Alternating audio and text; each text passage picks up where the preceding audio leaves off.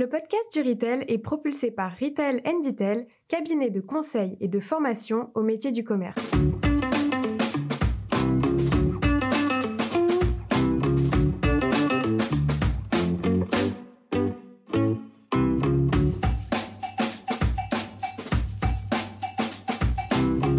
Bonjour et bienvenue dans le podcast du Retail. Voici une nouvelle série de podcasts, cette fois sur la formation. Et oui, se former et former ses équipes en continu, voilà bien une condition de succès d'actualité pour la distribution. Retail and Detail, le partenaire du podcast du Retail, est un cabinet de conseil et de formation à destination des enseignes, des magasins et des marques. Et nous avons sélectionné dans notre offre quelques thématiques de formation et pour chacune, nous allons visiter les cinq clés de la réussite. Une occasion de faire connaissance avec une partie de l'équipe des consultants formateurs de Retail and Detail et d'en savoir plus sur l'offre de formation de Retail Campus. Aujourd'hui, c'est de e-category management dont nous allons parler avec Sylvaine. Et autant vous dire que c'est une spécialiste. Bonjour Karine. Sylvaine, peux-tu te présenter et nous dire en quelques mots euh, quel est ton parcours? Alors en quelques mots, euh, je suis euh, ingénieur agro de Rennes et puis j'ai fait un master à l'ESSEC. J'ai passé 15 ans dans ma première partie de carrière chez Mars et chez Nestlé sur des fonctions marketing, contrôle de gestion et j'ai fait aussi un peu de négo. Et puis ensuite j'ai basculé comme toi de l'autre côté de la force comme on dit, dans la distribution euh, j'ai fait de la distribution alimentaire chez Intermarché et puis beaucoup de non alimentaires, en l'occurrence chez Nocibé, chez Jardiland, chez Chris dans les lunettes et finalement chez Conforama sur des postes de direction marketing, donc euh, du marketing euh, tout à fait général, qui soit digital, pas digital. Et puis depuis deux ans, au sein de Retail and Detail, eh bien bah, j'accompagne des marques, des enseignes sur des sujets de stratégie de marque, sur des sujets d'innovation et je me suis beaucoup intéressée à l'économie circulaire. Et puis, euh, comme toi, eh bien, je suis aussi podcasteuse et donc contributrice du podcast du retail de temps en temps. Euh, en 2022, c'est vrai que j'ai pris mon courage à deux mains et j'ai refait un, MBA euh, en marketing digital et j'ai choisi un sujet de mémoire absolument incompréhensible pour la plupart des, des gens. Donc j'ai travaillé sur le e-category management effectivement, c'est vrai que c'est euh, pas très très clair. C'est quoi le e-category management? Oh, C'est plus simple que ça en a l'air en fait. C'est le category management qu'on commence à connaître, en tout cas quand on travaille euh, dans les enseignes et dans les marques. Mais cette fois-ci, ça va être appliqué au e-commerce. Et en particulier quand on va parler de l'alimentaire, ça va être appliqué au drive qui fait 90% du e-commerce dans l'alimentaire.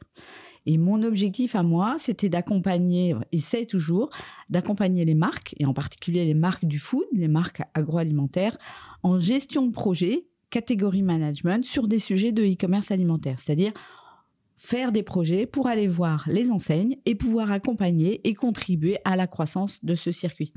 Alors pourquoi euh, pourquoi j'ai choisi ce sujet un peu euh, particulier? Bah Parce qu'en fait, moi j'ai passé dix ans dans le non alimentaire et quand je me suis à, nouveau intéressée à l'alimentaire, je me suis aperçue qu'il y avait quand même des différences. Et j'ai trouvé que l'expérience client en alimentaire était pas forcément toujours très satisfaisante.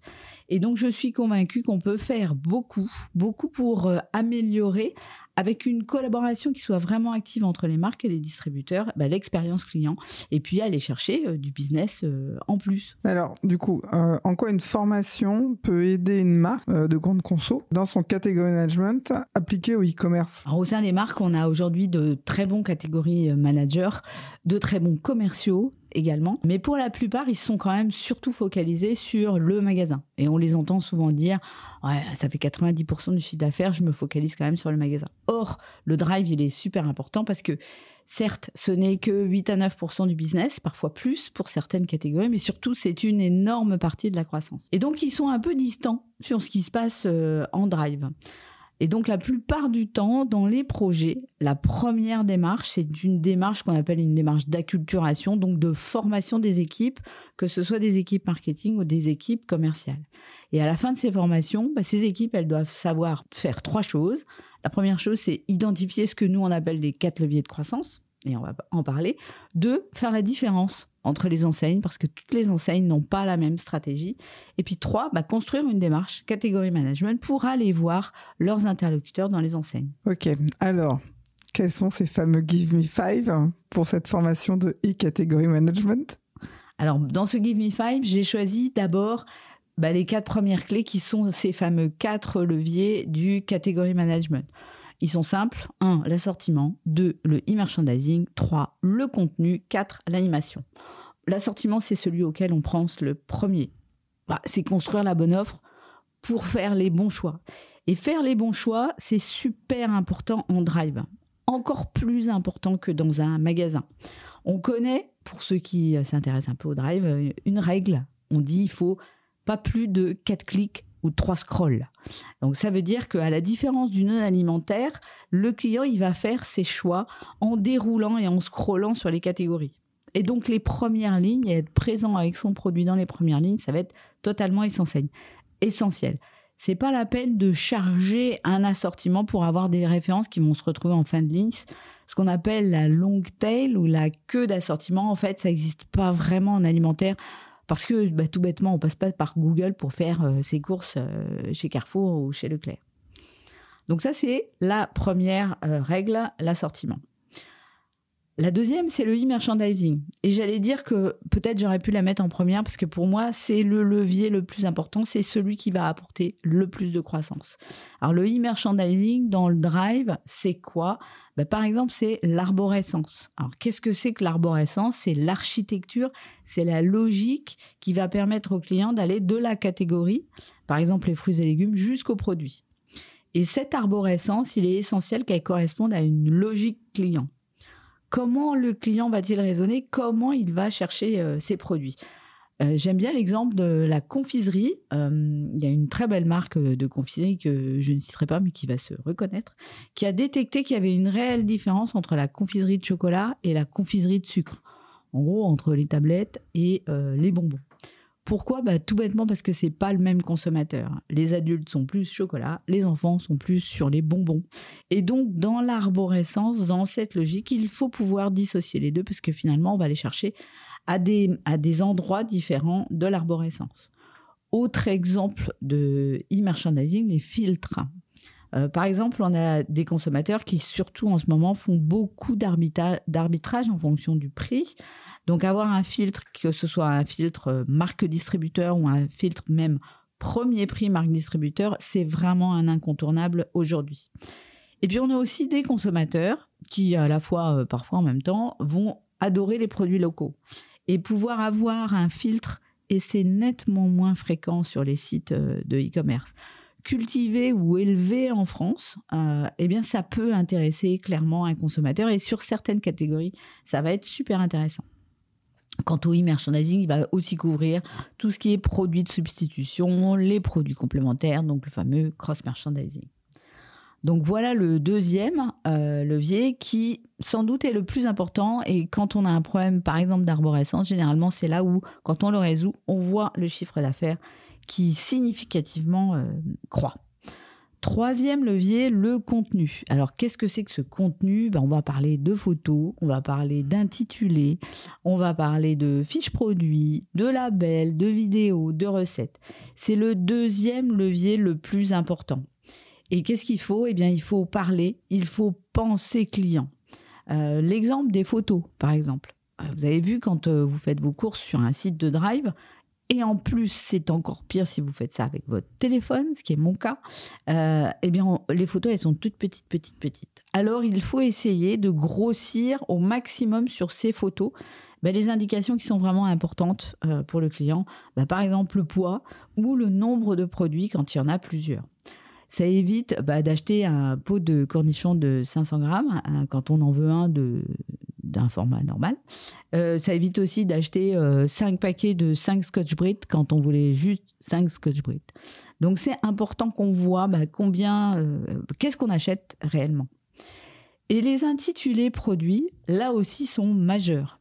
Par exemple, sur la farine, je ne comprends pas qu'on parle encore de T45 ou de T65 quand on parle de farine quel client sait à quoi ça correspond. En fait, il veut juste acheter de la farine et il va acheter pas forcément la même farine parce qu'il a une petite idée quand même derrière la tête.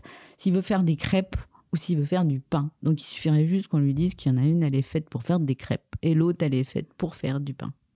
Donc, travailler ces intitulés, c'est important, il faut penser client. Le dernier levier, le quatrième levier, c'est l'animation. Certes, il est important. En celui-ci, il est rarement oublié par les équipes commerciales et marketing. Ne serait-ce que parce que les enseignes, elles leur ont déjà proposé tout type de promotion et donc il y a pléthore de solutions. Donc généralement, elles l'ont bien en tête et d'ailleurs, elles en connaissent déjà les limites et les opportunités. Mais ce qu'il faut retenir, c'est que les deux priorités, ça reste le e-merchandising et le contenu. Donc là, tu nous as fait du teasing pour cinquième, euh, le cinquième conseil. C'est quoi le cinquième du cinquième du Give Me Five? La cinquième clé, c'est une clé qu'on oublie souvent, et en particulier chez les marques. C'est de bien comprendre la stratégie de chacune des enseignes. Et non, c'est pas tout à fait la même chose quand on va chez Leclerc quand on va chez Carrefour ou quand on va chez Intermarché. Ils travaillent pas tous de la même façon, leurs objectifs sont pas les mêmes. Et savoir comprendre quels sont les axes stratégiques de chacune des enseignes, eh bien c'est la meilleure façon d'avoir un projet de e-category management qui va euh, intéresser finalement les interlocuteurs. Donc travailler avec chaque enseigne, mais lui faire une proposition qui va être personnalisée. Par exemple, euh, pour prendre des exemples simples, Leclerc a fait le choix d'un assortiment très court il y a autour de, on va dire, 9000 euh, références pour réduire au maximum ses coûts de préparation. Donc, euh, bah, chez Leclerc, c'est pas la peine de proposer des assortiments larges et profonds. De toute façon, ils vous les prendront sans doute pas.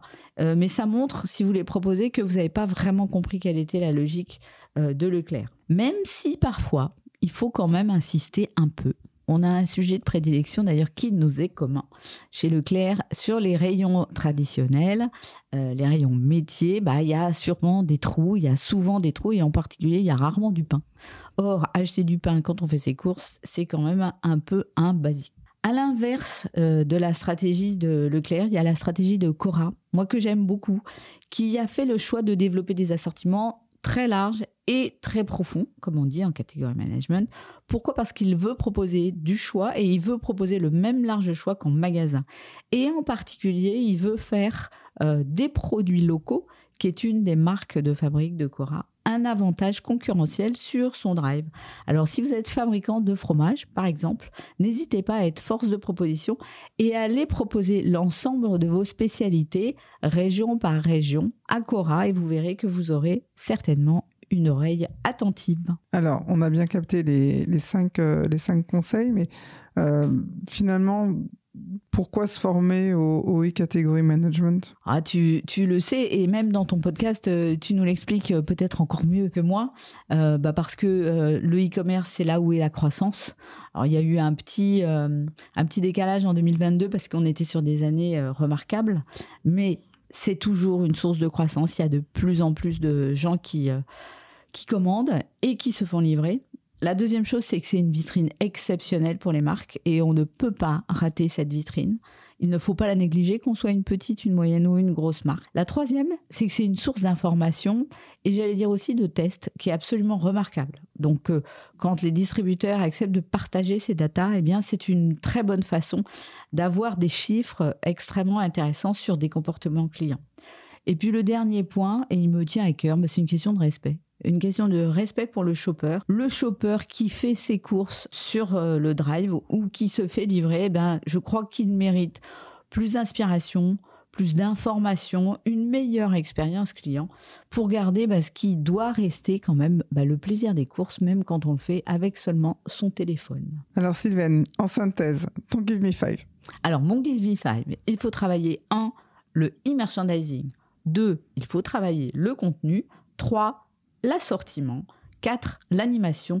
Et surtout, la cinquième clé, c'est la bonne compréhension des stratégies d'enseigne pour leur faire des propositions qui soient personnalisées. Eh bien, Sylvaine, merci beaucoup pour avoir partagé tes cinq clés de la réussite pour la formation des équipes commerciales et marketing des marques au e-category management, notre fameux Give Me Five. Et pour en savoir plus sur nos outils de formation et de coaching, rendez-vous sur retailcampus.fr. Vous avez aimé ce podcast? Alors abonnez-vous au podcast du Retail, laissez-nous un commentaire et ajoutez 5 étoiles. Et retrouvons-nous sur les réseaux sociaux.